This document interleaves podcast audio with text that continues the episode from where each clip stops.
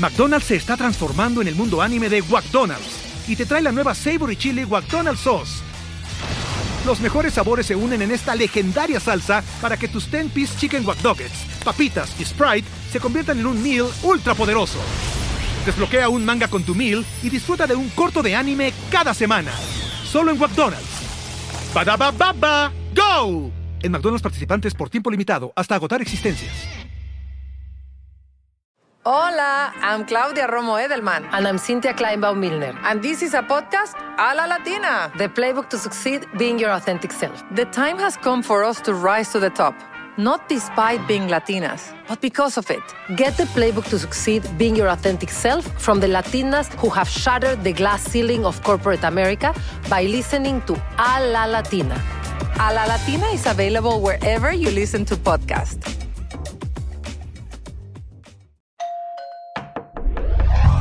Hola, somos Lala y Gaby de Real Estate Talks. Aquí decimos las cosas como son cuando se trata de bienes raíces. Entendemos tanto el mercado de Estados Unidos como la cultura latina. Por eso hemos creado este podcast, para darte la información que necesitas y puedas tomar decisiones informadas. Estamos aquí para derribar los mitos sobre invertir en bienes raíces, ya sea que estás comprando tu primera casa o invirtiendo en propiedades comerciales. We got you covered. Comenzamos. Hola, ¿cómo estás Gaby? ¿Cómo estás Harold? Buenos días. Buenos días. Hola, buenos días, un placer. Pues Estamos aquí, la verdad estoy muy contenta porque tenemos invitado el día de hoy a Harold Mateo, un gran amigo, hicimos el MBA juntos en Babson hace ya 12 años, no lo puedo creer. Y la verdad es que desde que conocí a Harold, en esas épocas que yo no me dedicaba a real estate, Harold todo el tiempo de lo único que hablaba era de real estate. Él tiene una carrera, ha hecho diferentes tipos de inversiones en real estate, pero yo creo que qué mejor que dejar que Harold se presente y que nos platique un poco qué ha hecho. Bienvenido Harold al programa. Gracias, Lala y Gaby. Un placer poder estar aquí con ustedes y platicar un poco de, la vida de, real estate, de bienes raíces, ¿no? Harold, ¿por qué no te presentas brevemente ah, y nos platicas un poco acerca de tu background, de dónde eres, cómo acabaste haciendo lo que haces el día de hoy para que el público te conozca un poco más? Claro que sí. Eh, bueno, eh, soy de Boston, Massachusetts, origen dominicano, de República Dominicana. Vivo en el norte, en Boston, hace ya, bueno, muchos años. Estoy aquí desde los siete años. Estudié elementary school, middle school, high school, todo eso se estudió aquí. Y eh, hice mi bachelor's en Bentley University, que anteriormente se llamaba Bentley College. Y también eh, después de ahí trabajé en la vida como consultor con PricewaterhouseCoopers, PwC en el mundo de eh, investigaciones de antilavado y asesoría de bancos eh, y reestructuración de bancos, mayormente en Londres, Nueva York y Miami. Eh, y, bueno, la vida mía de real estate comenzó cuando comencé la, universidad, más como hobby y para ver cómo pagaba por la uni. claro. Y y bueno, así comencé sacando mi licencia de salesperson en el año 2003 eh, y después saqué la licencia de broker en Massachusetts. Y en lo que trabajaba, mi trabajo corporativo, a la misma vez también trabajaba en mis bienes raíces. Y ahí fue que comencé a comprar edificios, a quedarme con ellos, arreglar algunos, venderlos, etcétera. Te metiste prácticamente a comercial, el real estate comercial. Eh, residencial al inicio y bueno, después fue cambiando a eh, mixed use, residencial y comercial y, sigo haciendo ambos, residencial, mixed use y comercial ahora. Ok, ¿cómo es que escoges o cómo es como vas 2003? O sea, 2003 fue hace muchísimos años y me imagino ya ha pasado muchos ciclos de real estate, ¿no? Nos han tocado ver varios. Entonces, ¿cómo es que vas moviéndote de un nicho a otro? ¿Cómo vas eligiendo cómo, cómo moverte de comercial a residencial? Porque son dos monstruos completamente separados. Eh, wow, muy buena pregunta, Gaby. Eh, te cuento que yo considero que, por ejemplo, en esa época del año 2003, antes del crash del 2008, ¿verdad? Eh, yo creo que mucho de esto tiene que ver con el inventario disponible en el mercado, uno, dos, la demanda en el mercado y tres, el capital disponible para poder adquirir esos bienes, ¿verdad? Porque si hay flexibilidad en capital, más personas están disponibles para tomar un riesgo y hacer, eh, hacer inversiones, comprar, aunque sean primeros compradores, repitiéndose como inversionistas.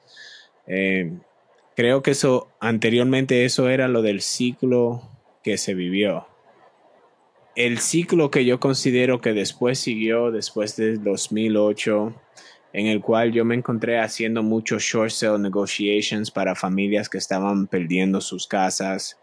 Ese fue el tiempo donde yo dejé de trabajar en Price y me fui a trabajar eh, en mi propio brokerage, ayudándole a familias no perder sus casas, haciendo renegociando su préstamo hipotecario con los bancos para que entonces pudieran, uno, vender y que el crédito no sea muy afectado, o dos, reestructurar su préstamo y quedarse con, el, con, su vivienda. Harold, eh, te voy a interrumpir ahí para eh, nuestra audiencia, la gente que nos escucha, me gustaría que nos explicaras un poco lo que es un short sale.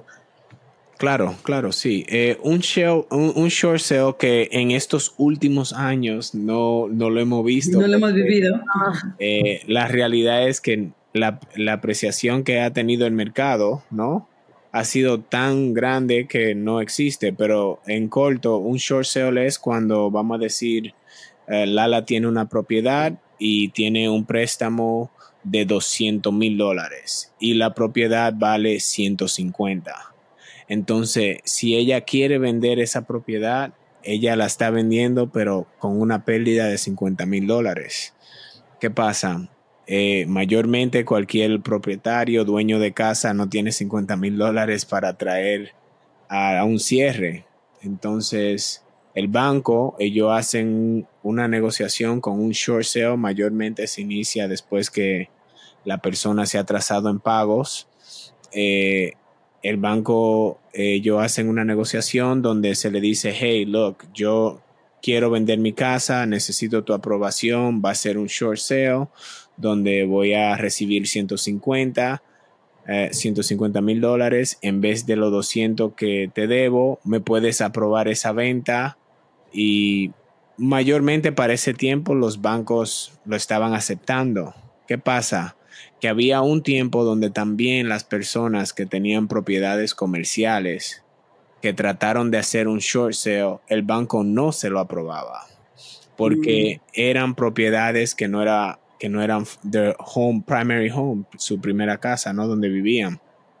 Eran inversiones. Entonces ahí fue donde muchos inversionistas, incluyéndome a mí, perdimos mucho porque eh, a los bancos no aceptar eh, no aceptar esos short sales dejó a uno como que, wow, ok, eh, ¿qué uno hace, verdad? Y no había, no había muchas opciones. ¿Qué pasa? Fast forward al día de hoy, yo creo que cuando uno es inversionista y está invirtiendo más para cash flow, puede ser que uno se encuentre en una posición de short sale pero no es necesario vender short sale. La solución es stay in it longer si el cash flow está dando. Y yo creo que para mí eso fue uno de, de, las, de los aprendizajes más importantes de ese tiempo que yo pude sacar de, todo lo que sucedió. Claro, me imagino que como te tocó vivir eso, ahora en tus compras de comercial y de de residencial incluso ya como que vas más precavido a qué pasa, como worst case scenario, porque te tocó vivir el worst case scenario. Oh, sí, Entonces ya te fijas, ya te fijas en el equity, ya te fijas, ok, what if we don't, o sea, ¿qué pasa si no tenemos el equity? O sea, ¿cuáles son las salidas, las estrategias de salida? ¿Cuánto me puedo quedar con la, con la, con los pagos? ¿Por, por cuánto tiempo? Correcto. Cuéntanos más o menos cuáles son los nichos en los que estás enfocados ahorita. Eh, bueno, en el momento vamos a decir, los últimos 10 años me dedicaba al... Tenía una franquicia que se llama Homevestors, We Buy Ugly Houses. No sé si las personas lo han visto en los billboards. en todos lados. Eh, bueno, tenía una franquicia de esas en, en Boston y una en West Palm Beach, Florida. Eh, mayormente yo me he dedicado a comprar viviendas eh, single family homes o multifamily menos de cuatro familias que son consideradas residencial y no comercial. Y las que yo veía que me gustaban, la compraba, le hacía un value add, le arreglaba y me quedaba con ella y ponía inquilinos nuevos o, la, o los inquilinos que estaban ahí eh, se le ajustaba de nuevo su, renta, su alquiler eh, y se le subía el cash flow a la propiedad, ¿verdad? Esa era una opción. La otra, donde yo no me quedaba con la propiedad, lo que yo hacía es que la compraba, la arreglaba y la vendía. Eh, ¿Qué pasa? Que con el tiempo me fui dando cuenta que yo podía comprar una propiedad, vamos a decir, que cueste, que tenga un valor ahora de 300. Si la compraba en 175 o 200, ¿verdad? Que todavía lo hago al día de hoy, existe. Eh, uno pudiera, en vez de esperar tres o cuatro meses para hacer una renovación, una propiedad que yo compre en, vamos a decir, 200, que ahora vale 300, y si yo le invierto 50 mil dólares, la voy a poder vender en cuatro y medio, más o menos, algo así, un plus side que va a tener después del arreglo. Eh, he decidido muchas veces no hacer ese ciclo entero donde compro arreglo y vendo. Yo más he decidido hacer la compra y a la misma vez comprar y venderle a otro inversionista que entonces la arregla. Como assignment. como wholesaler. Eh, mayormente se, puede llamar wholesaling, assignment. Eh, yo mayormente tomo el título y después lo hago. Algunas personas ni toman el título, hacen el A to B to C sin nada de eso. Y es algo muy impresionante donde yo creo que eh, no creo, sería bueno que muchas personas de nuestra comunidad sigan aprendiendo de esos temas porque literalmente creo que el mundo de bienes raíces le da eh, libertad financiera a cualquiera, ¿no? Pero hay algunas cosas que si uno no las sabe, o no la he visto eh, que alguien la ha hecho, entonces uno no la conoce. Em, y entonces lo que yo, eh, con el tema este, lo que yo entonces he decidido hacer, si hay una propiedad que yo la consigo en, vamos a decir, 200, vale 300, algunas veces yo cojo, la compro, en, la vendo en 260, 2 y medio, en menos de dos semanas, de tres, saqué 50 y el inversionista entonces hace su inversión de 50 y él le tiene el plus side donde se gana su spread de 100 o dependiendo en sus gastos que, tenga. Pero tú, no, eh, tú no te arriesgas a hacer el flip, o sea, tú simplemente dices, pues que alguien más lo haga y yo nada más le saco, aunque sea menos, pero es menos riesgo también. Yo, yo, lo, yo sí me arriesgo a hacer los flips y, lo, y, he hecho muchos, eh, pero lo que, lo que yo sí he aprendido con el tiempo es, donde anteriormente yo cogí una casa y la, la tumba, le quitaba todo por dentro, walls, era todo, el shell, ¿verdad? Y comienzo con, lo de lo, número uno, el roof.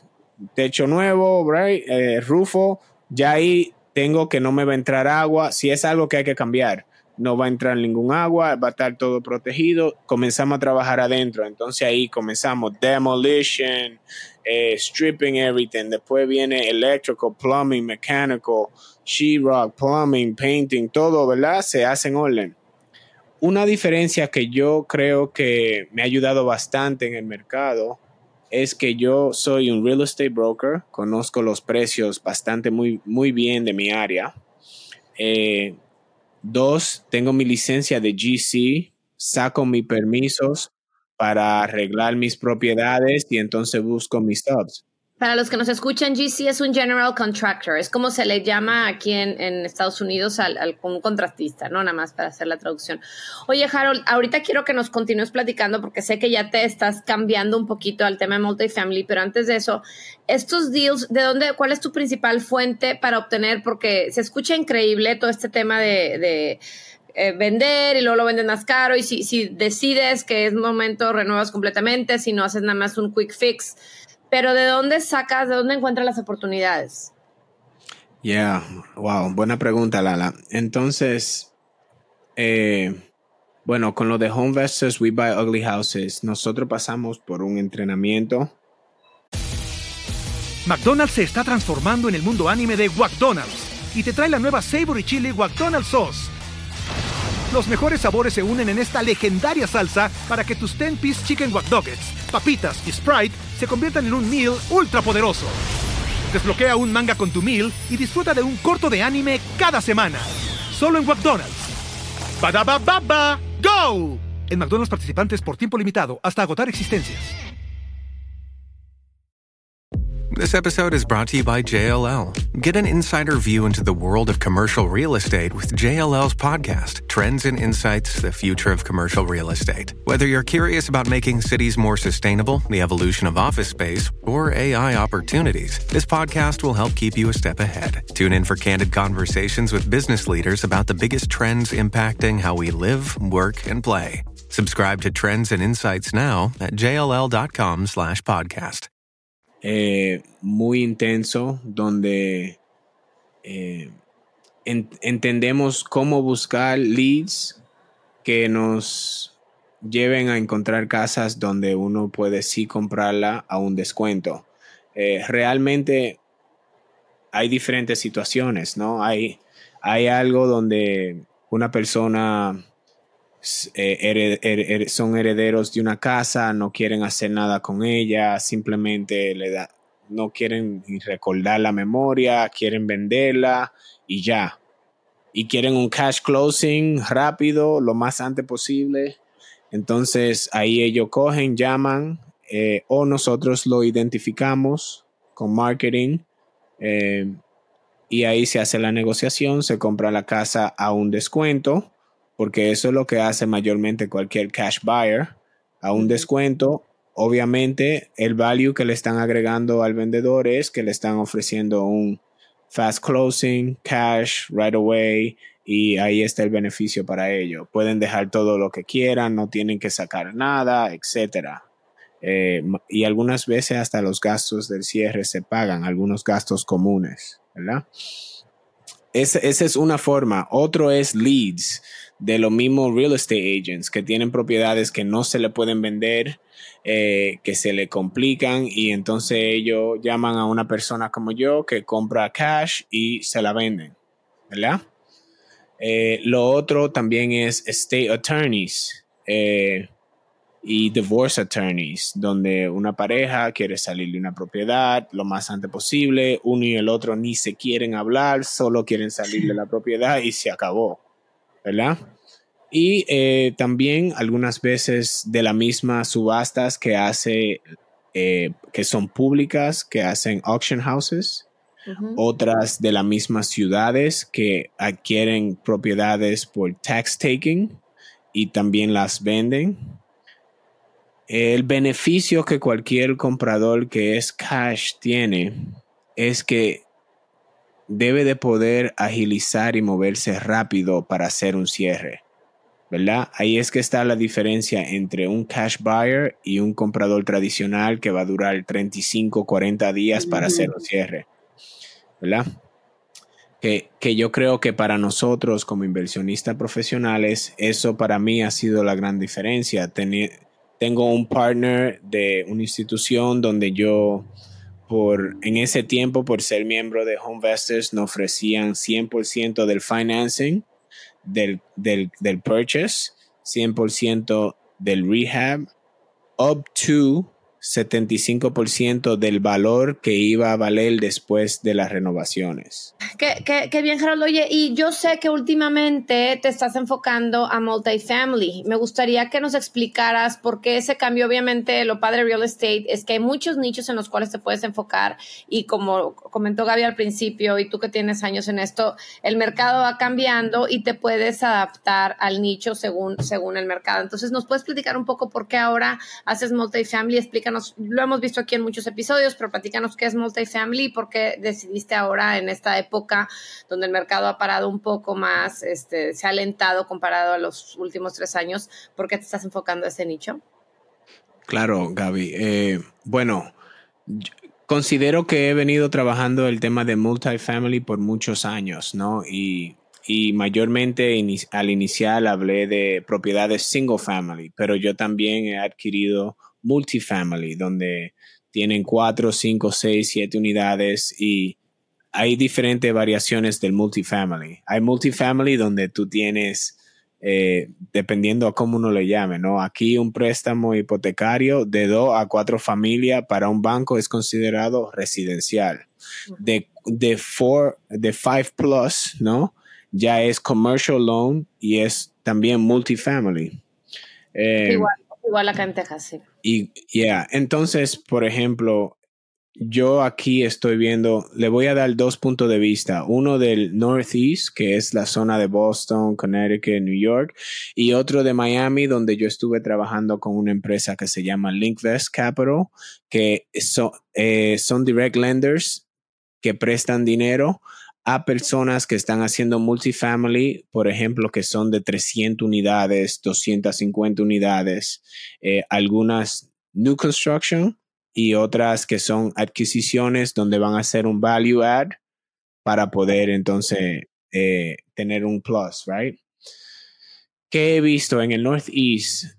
Hay, hay, mucho que está sucediendo por lo que es el tema de, de office space, ¿no? Sí, ahorita hemos visto noticias en San Francisco que están en descuento las oficinas.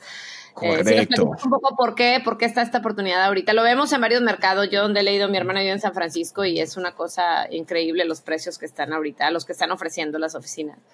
Yeah, creo que, bueno, en, el tema de multifamily y cómo va conectado con Office Space, le voy, le voy a explicar por qué. Creo que es el próximo boom que se puede capitalizar, ¿no?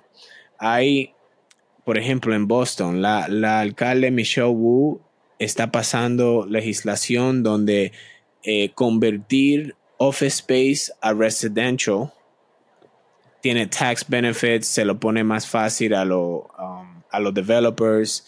¿Por qué está sucediendo? Porque el tema de work from home, eh, ya, o sea, algunas personas van a la oficina tres veces a las semanas, eh, o dos, o una, o algunos completamente remote, ¿verdad?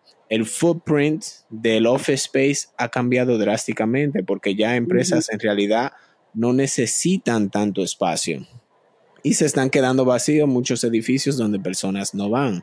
Y entonces eh, la, persona, las empresas están alquilando un espacio que no están usando con un gasto innecesario.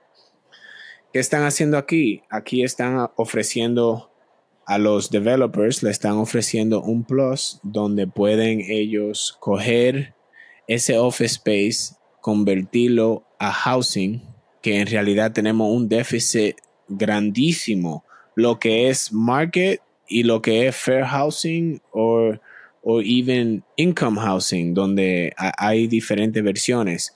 En, la, en toditas hay un déficit, hay necesidad de viviendas en el Northeast también, o sea, por allá por la zona, sí, en Texas en está el, claro. En el, Northeast hay un déficit grande. En Florida, cuando estuve allá en Miami, en el, eh, en, en, vamos a decir, en el Southeast, también vi un gran déficit en viviendas, obviamente por eso era el rush de construcción de nuevo multifamily que está sucediendo, ¿verdad? Porque hay muchas personas que se estaban que siguen, pero no creo que tanto ahora por el tema que está sucediendo en la Florida están inmigrando tanto a la Florida. Una preguntita, ¿En, ¿En, Florida también estás viendo esto del gobierno que está tratando de incentivar a los developers a cambiar de office a residential o todavía no? Yo creo que en la Florida se está comenzando a ver, aunque ya como que el tema de multifamily en la Florida es tan fuerte que el pipeline como quiera sigue, sigue, sigue. Lo que sí noté es que el financiamiento para esos proyectos, que es lo que decía inicialmente, donde si está eso disponible, se hace más fácil o difícil, ¿verdad? Los bancos pencils down, dejaron de en realidad de prestar y entonces eh, empresas como Linkvest pudieron tener más selecciones de proyectos que querían financiar, ¿verdad? Eh, y, considero que lo que está sucediendo con el déficit de housing va a impactar a la Florida igualmente, pero lo que vi en el tiempo que estuve allá es que el precio del alquiler subió mucho, mucho, mucho y llegó como a un plateau y ya, ahí llegó. Y entonces comencé a ver el decline bajando al paso, al paso, al paso, porque se puso muy costoso para cualquier persona alquilar. Entonces se le, si, si la demanda no está por ese alquiler, es obvio que baja. Y baja así, no di que línea directa, sino eh, gradualmente va bajando.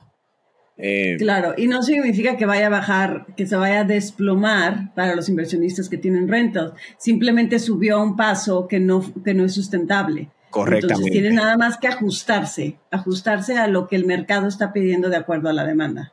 Correctamente. Súper interesante, la verdad. Justo acaba de escuchar un podcast de esto que mencionabas, de convertir oficinas en, en multifamily y lo challenging, lo difícil que puede ser para un developer por la cuestión de plomería, de cuántos baños van a poner.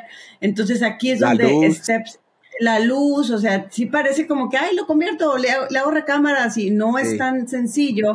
Entonces aquí es cuando el gobierno tiene como que step in y ayudar a los inversionistas a incentivarlos para que esta transformación vaya, vaya sucediendo. Pero también complementando el tema del acceso a capital, yo sí me he dado cuenta de hace tres años ahora, este, nosotros somos Capital Partners para, y nos enfocamos en Value and Multifamily, ya en otros episodios hemos hablado de esto, pero he visto más apertura, y supongo que es a lo que te refieres de la empresa donde trabajas en Florida, más apertura a grandes eh, developers a aceptar eh, partners de capital, porque los bancos, como tú bien lo comentas, están más restringidos, las tasas subieron, entonces...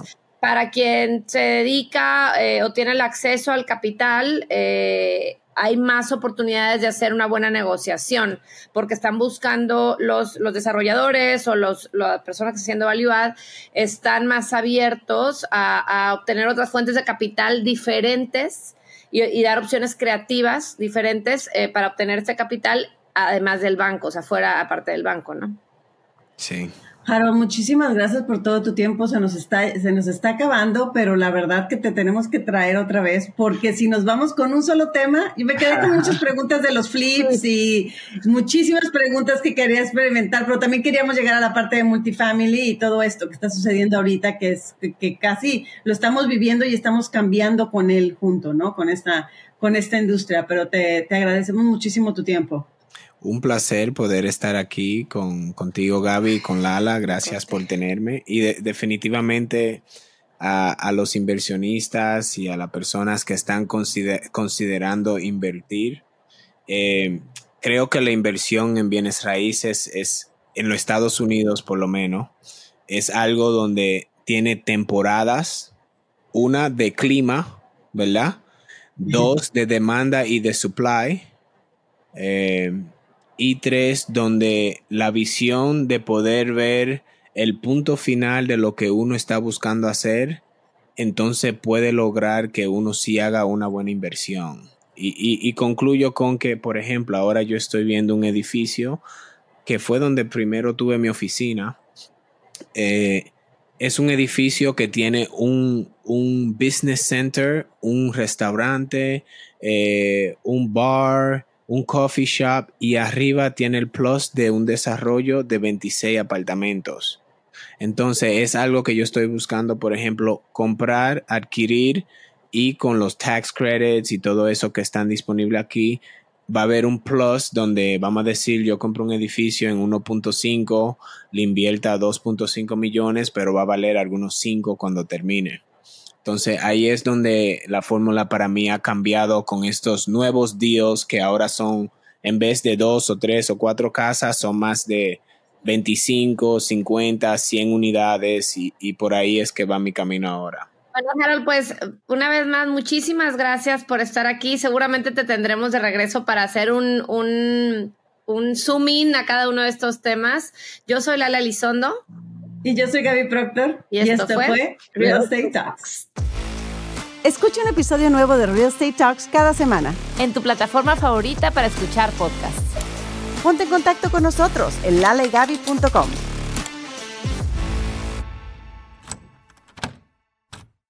It is Ryan here, and I have a question for you. What do you do when you win?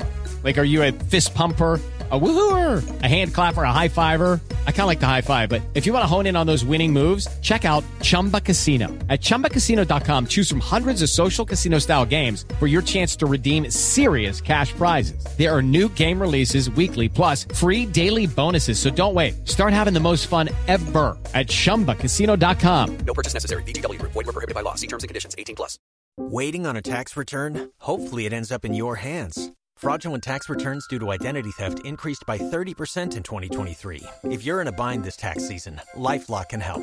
Our U.S.-based restoration specialists are experts dedicated to helping solve your identity theft issues. And all LifeLock plans are backed by the Million Dollar Protection Package. So we'll reimburse you up to the limits of your plan if you lose money due to identity theft. Help protect your information this tax season with LifeLock. Save up to 25% your first year at LifeLock.com slash aware.